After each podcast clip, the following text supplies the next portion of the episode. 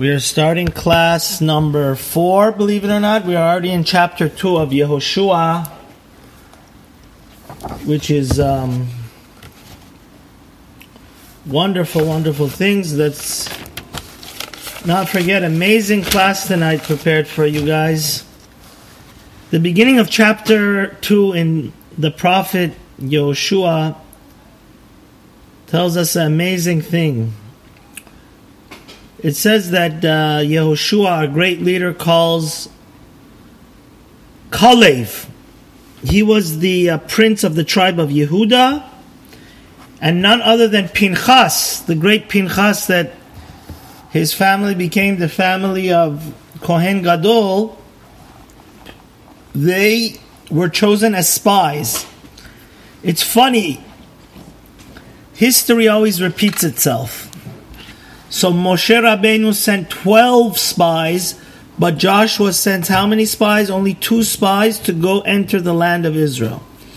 And today, if you allow me, I wanted to talk to you a little bit about the personality of these two spies. Obviously, the first spy, his name is Kalev he is none other than the brother in law of Moshe. Guess who was the husband of Miriam? And ended up living much longer than his wife. Mm-hmm. It was none other than Kalev. Kalev is a very important personality, also Kabbalistically, as if the Jews had not done the sin of the Meraglim. If he had, if the Jews had been good boys and girls and not said Lashon Hara about the land of Israel, guess who our Mashiach ben David would be? Kalev ben Yefuneh. And he has a very unique role in that this is the second time he's sent on the mission. The first time the greatest prophet of all time, Moshe Rabbeinu, sent him to spy on behalf of the Jewish people into the land of Israel. The second time, Yehoshua, Joshua, sent him in. So, obviously, him and Joshua were very special people in that they both were very honest and integrity. You know, we, so many of the sins that we do, so many of the reasons why Mashiach hasn't come and the mistakes we make is because we are influenced by bad friends. But Kalev ben Yefuneh had integrity. He was a leader rather than a follower. He told, he defended the land of Israel. Don't forget, last Friday was Yom Yerushalayim. A month ago was the anniversary of our founding of Israel. And therefore, we have to realize that, first of all, how old was Kalev when he went to spy in the land of Israel? He was 80 years old, or according to some opinions, 72 years old. So accordingly, the first time he was sent to spy in the land of Israel, he was 40 or he was 32. And he had the great honor of being able to be a Jewish spy, the original Mossad, twice. Now, God calls him my servant, which if you listen to any of my shiurim, that's like the greatest level a person could get into is to God to say that you are his faithful servant. Not only that, the Midrash tells us that Kalev was such an important person, he's as equally as important as the leader of the Jews that we're learning about right now, which his name is Yehoshua. Which makes sense because I told you this a few times. Kabbalistically, if the Jews had not sinned the sin of the Meraglim, then who would have been Mashiach ben Yosef? None other than Yehoshua, because he was a Gilgul, he was a reincarnation of Yosef himself. And who would have been Mashiach ben David? Mashiach ben David would have been Kalev, believe it or not. And guess what? The day of Tisha B'Av would have been the day that we would have made Kalev ben Yefuneh our Mashiach, and it would have been a holiday, and the day of the 17th of Tammuz would have been also a holy day. It would have been the coronation, the day that we made Yehoshua ben Nun our king. So, we have to know that Pinchas and Kalev were sent to spy on the land of Israel. They were the true, two greatest tzaddikim of that generation, the Midrash tells us. And another amazing, amazing thing, just to get you more familiarized with who Kalev ben Yefuneh was, he, you know, unfortunately, many of the tribe of Ruvain had joined the tribe of Korach. They had joined the gang of Korach. Korach lost, Korach and his gang lost their portion in the land of Israel. But guess who got it instead of them?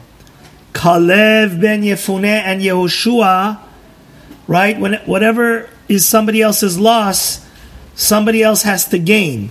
So basically, it's a very fascinating thing to know. The Gemara in Bava Batra says this that all of the land that was going to go to the people that were part of this terrible group of Korach went instead to Kalev, and it went to none other than Joshua. Very important. The most second holiest city in the world and its surrounding villages belong to Kalev ben Yefuneh. Hebron, the city where Avram, Yitzhak, Adam and Eve, Adam and Chava are buried. Since God loved Kalev ben Yefuneh and he was such a faithful servant, now, Kalev ben Yefuneh did make a minor mistake in his life, which was not a sin. He happened to be as strong as when he was 80 years old as when he was 40 years old. When Moses, Moshe Rabbeinu, Ra'aya Mehemna sent him as a spy to spy in the land of Israel, he was 40 years old. And again, when he was 80, he was had this great luxury of being as powerful, as strong, as and vigorous when he was 80 as when he was 40. So when we read in Navi in chapter 2 that Yehoshua is going to spy on the land of Israel, he was 80 but had the energy and vitality of a man that was how old? 40.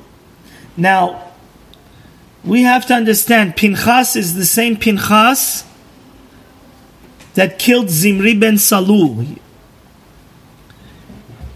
God gave Pinchas the most awesome blessing ever, which is Beriti Shalom, the covenant of peace. Also, what happened is Pinchas later becomes Gilgul and he becomes Eliyahu Hanavi, right? At every Brit Milah, we have the angel that is watches over the little baby boy and blesses the little baby boy. His name is what? Pinchas, which according to some opinions became a reincarnation. According to some opinions, it was he Pinchas, since God blessed him with this awesome blessing, lived many hundreds of years till even the time of Eliyahu Hanavi. Now, the question could be asked is if I make a mistake once, why is Yehoshua sending spies again? The worst day in Jewish history, which is Tisha B'Av, came about because Moshe Rabbeinu had sent spies to the land of Israel, and they came gave a back bad report, which in Farsi we say Shaben Noi. It became the night of Megillat Echa. World War II, Kristallnacht started on that night. Spanish Inquisition, World War I started on that night. It's the worst thing in Jewish history. So why would Joshua, Yehoshua send um, spies again to the land of Israel if the first one was such a dismal failure and became the worst day of history? The answer is this was a secret mission. The second time that Yehoshua is sending spies to the land of Israel It's a secret mission, ladies and gentlemen. It's like the Mossad, it's like the CIA. There was no public knowledge that Pinchas and Yehoshua are entering, passing the Jordan River, which I mentioned to you is not like now in Israel that it's a minor river. It was a large river like the size of the Mississippi. And there was no public knowledge of them going and entering the land. Now, why did Joshua ultimately see it necessary, Yehoshua see it necessarily to send spies? The answer is very simple. The Jews had been living like the love of the life of luxury. The Midrash says it's like a baby which is in the womb of his mother. We were in the womb of God in the Sinai desert for 40 years. And by the way, don't forget Thursday night is a great mitzvah to try to stay up the whole night. Is the night of Shavuot. You get blessed with 70 blessings. And it's still up in the air whether we're going to have synagogue or not. But be that as it may, our personal to con- connection to God does not depend on the synagogue. And Yehoshua knew that the Jews were a little bit anxious about entering the real world because for 40 years they didn't have to work for food. So Yehoshua sent it sent the two spies to gauge the mood of the, the inhabitants of the land of Israel, the Canaanim. He wanted to see are they anxious? Are they afraid of the Jewish army entering? Or are they going to put up a are they going to put up a hard fight? If Kalev came back with Pinchas and said, Hey, they are depressed, they are afraid of us, then Yehoshua could tell all his soldiers, Hey, it's true for 40 years, it's like you were living in the womb of uh, your mother. You know, because we were, like the Midrash says, we were in the womb of God. We had the seven clouds surrounding us. You know, that's the whole holiday of Sukkot. Our existence in the Sinai desert was was that of a angelic one. It wasn't nobody in the world has ever had God supply them with water, food. The seven clouds were like laundry. So Yehoshua knew it was a big change.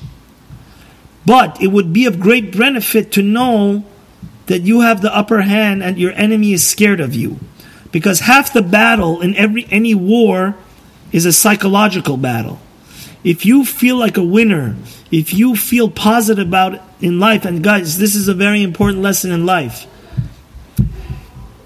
Change the way you look at things, and the things that you look out look at will change. Change the way you look at your life, and your life will change. If you look at your life as a curse, then it's going to be a curse.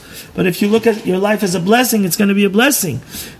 So Yehoshua wanted to give a morale boost to his soldiers and let them know that the enemy is terrified of you, and therefore God is with us. You have nothing to fear. Now, the. Uh, reason also, there was another reason. There's a second reason that Yehoshua chose to send spies into the land of Israel, and that is, is that many of the Jews, as you always know, in any congregation, Sibur. In Hebrew, we say congregation means Sibur. There's going to be Sadiqim, the righteous, is the Rashei Tevot, the acronym of Sadiqim, Benonim, middle people, and Reshaim. There were many Jews, which may have been the Erev Rav or God knows who, that were very negative. They said, you know, now that Moshe's died, we don't have the mana anymore, we don't have the seven clouds to protect us. They were giving bad vibes to the Jews. So, since these, you had a gang of people that were morale busters, Yehoshua wanted to deflate their theory that God was not with the Jews anymore, chas v'shalom. So he sent these two spies to prove to those people, hey, what you're saying is absolutely patently false. God is still with us, and the greatest proof to that is that all the Canaanim are terrified that we're about to enter the land of Israel and take over their country. Now, another major difference with these spies and the spies that were located during the time of Moshe is that these spies had a very narrow mission. The mission was only to see if the Canaani army is scared of the Jews or not, not if the land is good or not. Because Kalev himself had said what? Tova haaretz me'od me'od. The land of Israel is very, very good. So, right, we don't want to rehash the nightmare of Tisha B'Av and the tragedy of the spies. Their goal is very limited and narrow, Yehoshua told Kalev and Pinchas. You're not there to see if the land is good or not. We know that it's already good. We don't want to know where we should cross because Yehoshua already had his battle strategy planned out. He knew that the Jews, the first Jewish city and fortress that the Jews had to destroy was Jericho because there were 31 nations, city states in the land of Israel before the Jews took it over. The most powerful one, the most powerful nation in the na- land of Canaan, the Holy Land, was the city state of Jericho, because they had a very thick walls. And we're going to learn later, God willing, next week or the week after, that Joshua surrounds. This is one of the greatest miracles that happens in the time of Joshua. That with the shofar, the Kohanim take the holy ark that we received on Shavuot, which is going to be our wedding anniversary with God this Thursday night and Friday. They took the Kohanim blew shofar, and the thick walls of Jericho fell down. So Yehoshua very knew already, was very clearly aware, aware that the Jews are going to attack and take over the most powerful capital, so to speak, of the nation of Canaan, which was Jericho. The only thing they had to figure out was whether the Canaani army was courageous and they wanted to put up a strong fight, or whether the Canaanim were depressed and scared of the Jews. So,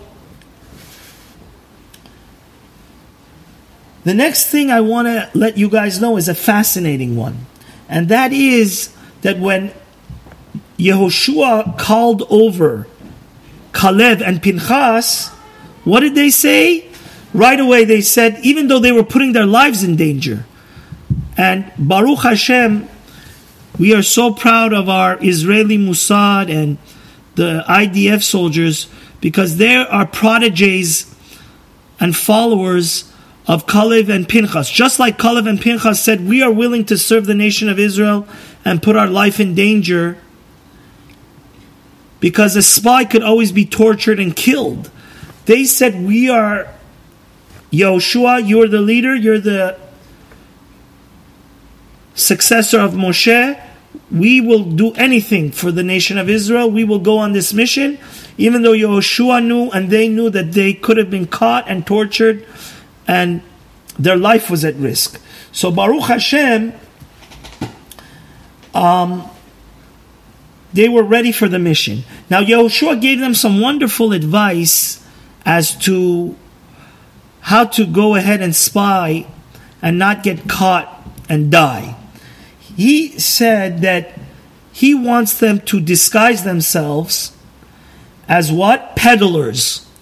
Either as carpenters or as peddlers that you have to know in the ancient days there was no Target or Walmart or Kmart.